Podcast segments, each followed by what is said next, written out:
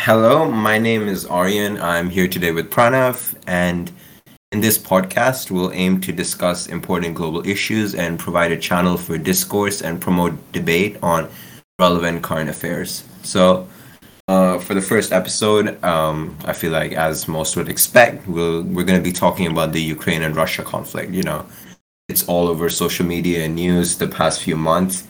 But to really understand this issue and develop an opinion on it, we have to really step back and look at the border conflict history, which has been going on between these countries, um, most certainly, at least for the past few decades. Hmm. So, Ukraine has wrestled with either joining the EU or remaining in Russia essentially since the country's inception, since the USSR's downfall in 1991. Uh, in 2013, Ukrainians protested the government for rejecting the EU for closer ties with Russia, and the president of Ukraine was swiftly removed from leader in as leader in 2014. Following this, uh, Russia responded by Russian forces seizing Crimea, a uh, eastern region in Ukraine, and the West have the Western community has argued with Putin for sending troops to East Ukraine support the pro-Russian movement. Um, the reason why this conflict has risen because is because of the key organization which uh, we should mention, uh, the NATO, which I believe is yeah the North Atlantic Treaty Organization. They have uh, been supporting Ukraine with weapons and diplomatic support, and Ukraine is currently uh, in the process of becoming a NATO member. However, uh, Russia has been against this explicitly in numerous um, debates and UN uh, UN talks, and as a result, Russia has um, declared invasion on Ukraine. I believe on the twenty first of February. So Pranav, could you maybe introduce what could what this could mean for the rest of the world and maybe us in particular? I think a big thing we're seeing you know, across social media and just media in general is portraying this entire conflict as World War Three question mark question mark. And I think with current internet era, it's very easy for that tagline to pick up. And I think essentially people around the world are dubbing it as World War Three. And to an extent, that is possible. We are seeing increased conflict and escalation in conflict as Russia is now invaded and there is military combat ongoing. Um, but for it to become a world war, of course, we would have to see more countries involved. And given that NATO is already providing some form of support to Ukraine, it's very mm-hmm. easy for them to cross that line and enter conflict entirely. But uh, until we see that, um, currently it's just you know conflict ongoing between Russia and Ukraine. Yeah, I mean we've seen a lot of uh, international pressure, I would say, on Russia, but not a lot of countries have actually risen and given support in the form of troops directly to Ukraine. We've seen that NATO has deployed troops in their alliance countries, but uh, as as we know and as you've told me before, that NATO isn't actually officially allowed to interfere yeah. unless Russia interferes with a member country, right? Yeah, that's because of how NATO's set up. So technically right. speaking, uh, Ukraine, you know, isn't a NATO country, and NATO states that you know if a NATO country is attacked, then the other NATO countries will support that attacked NATO country, and so Ukraine not being part of NATO won't receive that form of support. And as you stated before, they're receiving other forms of diplomatic and humanitarian support uh, through you know both the U.S. and other European countries. And one thing I've recently read about was how I think pretty much all European countries have basically opened up their borders to Ukrainians fleeing the country. So Ukrainians don't require a visa. So that's mm. element of accepting refugees has been allowed. Yeah. And I feel like this kind of support is most definitely needed. I mean, we've seen it all over the news that there's been bombings in uh, city capitals and in you know civilian areas as well as airports there's been mm. countless casualties i think a few days ago i saw a figure around like 500 in the ukraine wow. capital city alone which is kind of incomprehensible you know every day in everyday life we really fail to imagine what these figures mean like and what kind of effects the Ukrainian population is facing now. I think the ironic thing is that you know similar, maybe not the same level of attention, but definitely conflicts around the world are ongoing, and there are definitely death tolls that are taking place, but we don't get to see them as much or on a daily basis, and so yeah, it definitely is very shifting to see all these numbers and all these seeing the effects directly of what this conflict is. I feel like as a new conflict, it's always gonna get more attention. You know, as when we first hear about conflicts, it's very much the center of all media attention, and it's uh, it's not as if the attention shifts away, but almost like people are desensitized eventually, and their focus just shifts away from these issues. They lose interest, maybe, yeah. Yeah, maybe that is kind of the type of thing we can expect to see, but right now, as it is the center stage, and for a rightful reason, I mean, there is a lot of global dependence on Russia and Russian yeah. exports, which kind of one of the reasons you were telling me about the sanctions on uh, Russian exports as well, right? Yeah. So, given that other NATO countries cannot actually provide military support directly, uh, what they're trying to do is instead place sanctions on Russia, and basically they're placing sa- sanctions on high class people in Russia and also Russia's exports. So Russia supplies about 30% of Europe's oil and 30 35% of its natural gas would be cut off in the event of a conflict.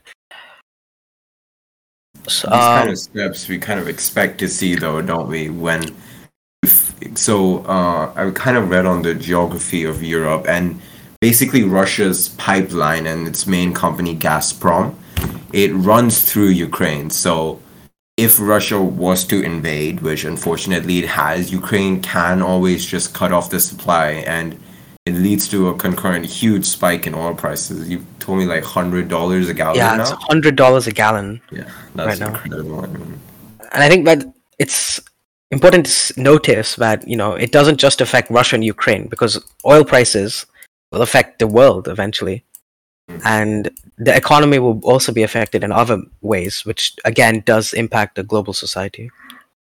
I mean, what effect do you think it has that this uh, conflict? I mean, it's not the first that we see, but I feel like it is definitely one of the first we see in the developed countries. What effects it could have on the younger generations, which haven't seen uh, conflict like this, or at least at, at such a large scale. I think with a younger generation, it's just conflict we haven't seen before, and with how much the world has changed in the past, even like ten to fifteen years, technology and communication have just skyrocketed in their utility. Um, I think you know you go on TikTok or Instagram. I'm actually seeing, you know, Ukrainian people being enlisted taking you know TikToks of them in army or like in the mm. army prepping f- before being deployed. And there was actually this video of a guy playing Minecraft while being deployed. So I think being able to, tool. yeah, the dissemination of information is just at a rate we just haven't seen anywhere before. And oh wait, have you seen the um? Sorry, have you seen the video? I think it's about three Ukrainian officials and one uh I don't know. It's it's like four officials of uh, in Ukraine's capital city, mm. and it's basically just a short video of them saying that they are in Ukraine's capital city. Sorry, one sec. Um, yeah, Kiev. Not sure how to pronounce Kiev. that. Kiev. Kiev. I, think, I was reading about it. That's that's interesting. Actually, the capital, the yeah. Ukrainian name for it is Kyiv, but the Russian name is Kiev, and that just goes back to the Soviet era yeah. when they, like the Romanization of the capital name. So. Yeah, no, in that video, they were basically saying that we're here to fight and we're here to stay and we're not going to leave our we're we're not going to leave our country. It's really impactful and it kind of kind of makes you step back and realize that it's a real these, thing, you know, it's yeah, actually happening, yeah. It's it's these are real humans, real people who are facing these people with families and whatnot. I think yeah. that's a double-edged blade, really, because what happens is those messages are shared with a global community, and you know, one effect it can have is just inflicting fear because you end up seeing a lot more than you can maybe take, and especially with you know lots of young people online, you know, seeing stuff like that potentially it's not beneficial for their mental well-being and just health in general because it's you know very scary. But on the other hand, it can also be somewhat motivational, as you said. It's a powerful message, and seeing that can kind of motivate you into, you know, rethinking yourself or rethinking your or reforming your opinions on kind of you like entire introspecting and realizing that this is how people are fighting for what they believe in you know how how, how could this affect me yeah, it really catalyzes that process, doesn't it? So it's interesting. I think, especially since we're coming out of, I think we're coming out of a nearly two-year pandemic now. Um, I think everyone's morale is just taking a big hit. So seeing this already, I think people, I've seen people online comparing, you know, 2022 being worst year, and then all of a sudden 2022 comes along and we have this entire Ukraine-Russia conflict. So yeah, it's just a lot of hits to take consecutively. Yeah. All right thank you pranav uh i mean if i was to sum it up it's very easy to judge the situation from a european perspective and Hmm. maybe not realize russia's perspective on these things but it's um, important to consider Russia and Ukraine's history and how Ukraine has been a part of Russia for a long time before the inception of the country. And what we would like to highlight is that we aren't promoting the idea of there being a villain or a hmm. hero in this crisis. I don't think, yeah, hmm. I don't think conflict should be glorified in any way because, again, as you said, being able to see these real people being deployed and in conflict, hmm. it's important to realize that, you know, these are real people, these are citizens, people like you and me being put in a situation where it's a life or death situation. And having, I think the one thing I would encourage is just having empathy and being able to empathize and show an understanding for what the people, the people situations. Yeah, so we do once again we don't um, support that idea, and obviously this is a very complex issue, but we hope that we've brought you some insight, and we hope that in the coming few weeks, uh, do check out the news and you know.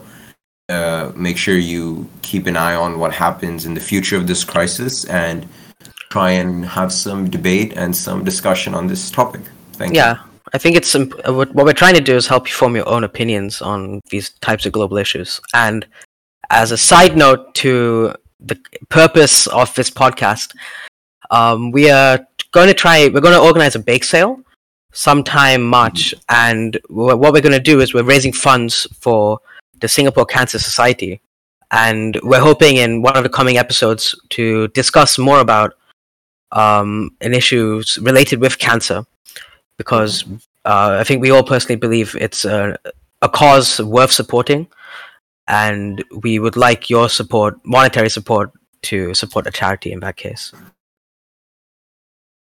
All right. Thanks, Pranav. All right.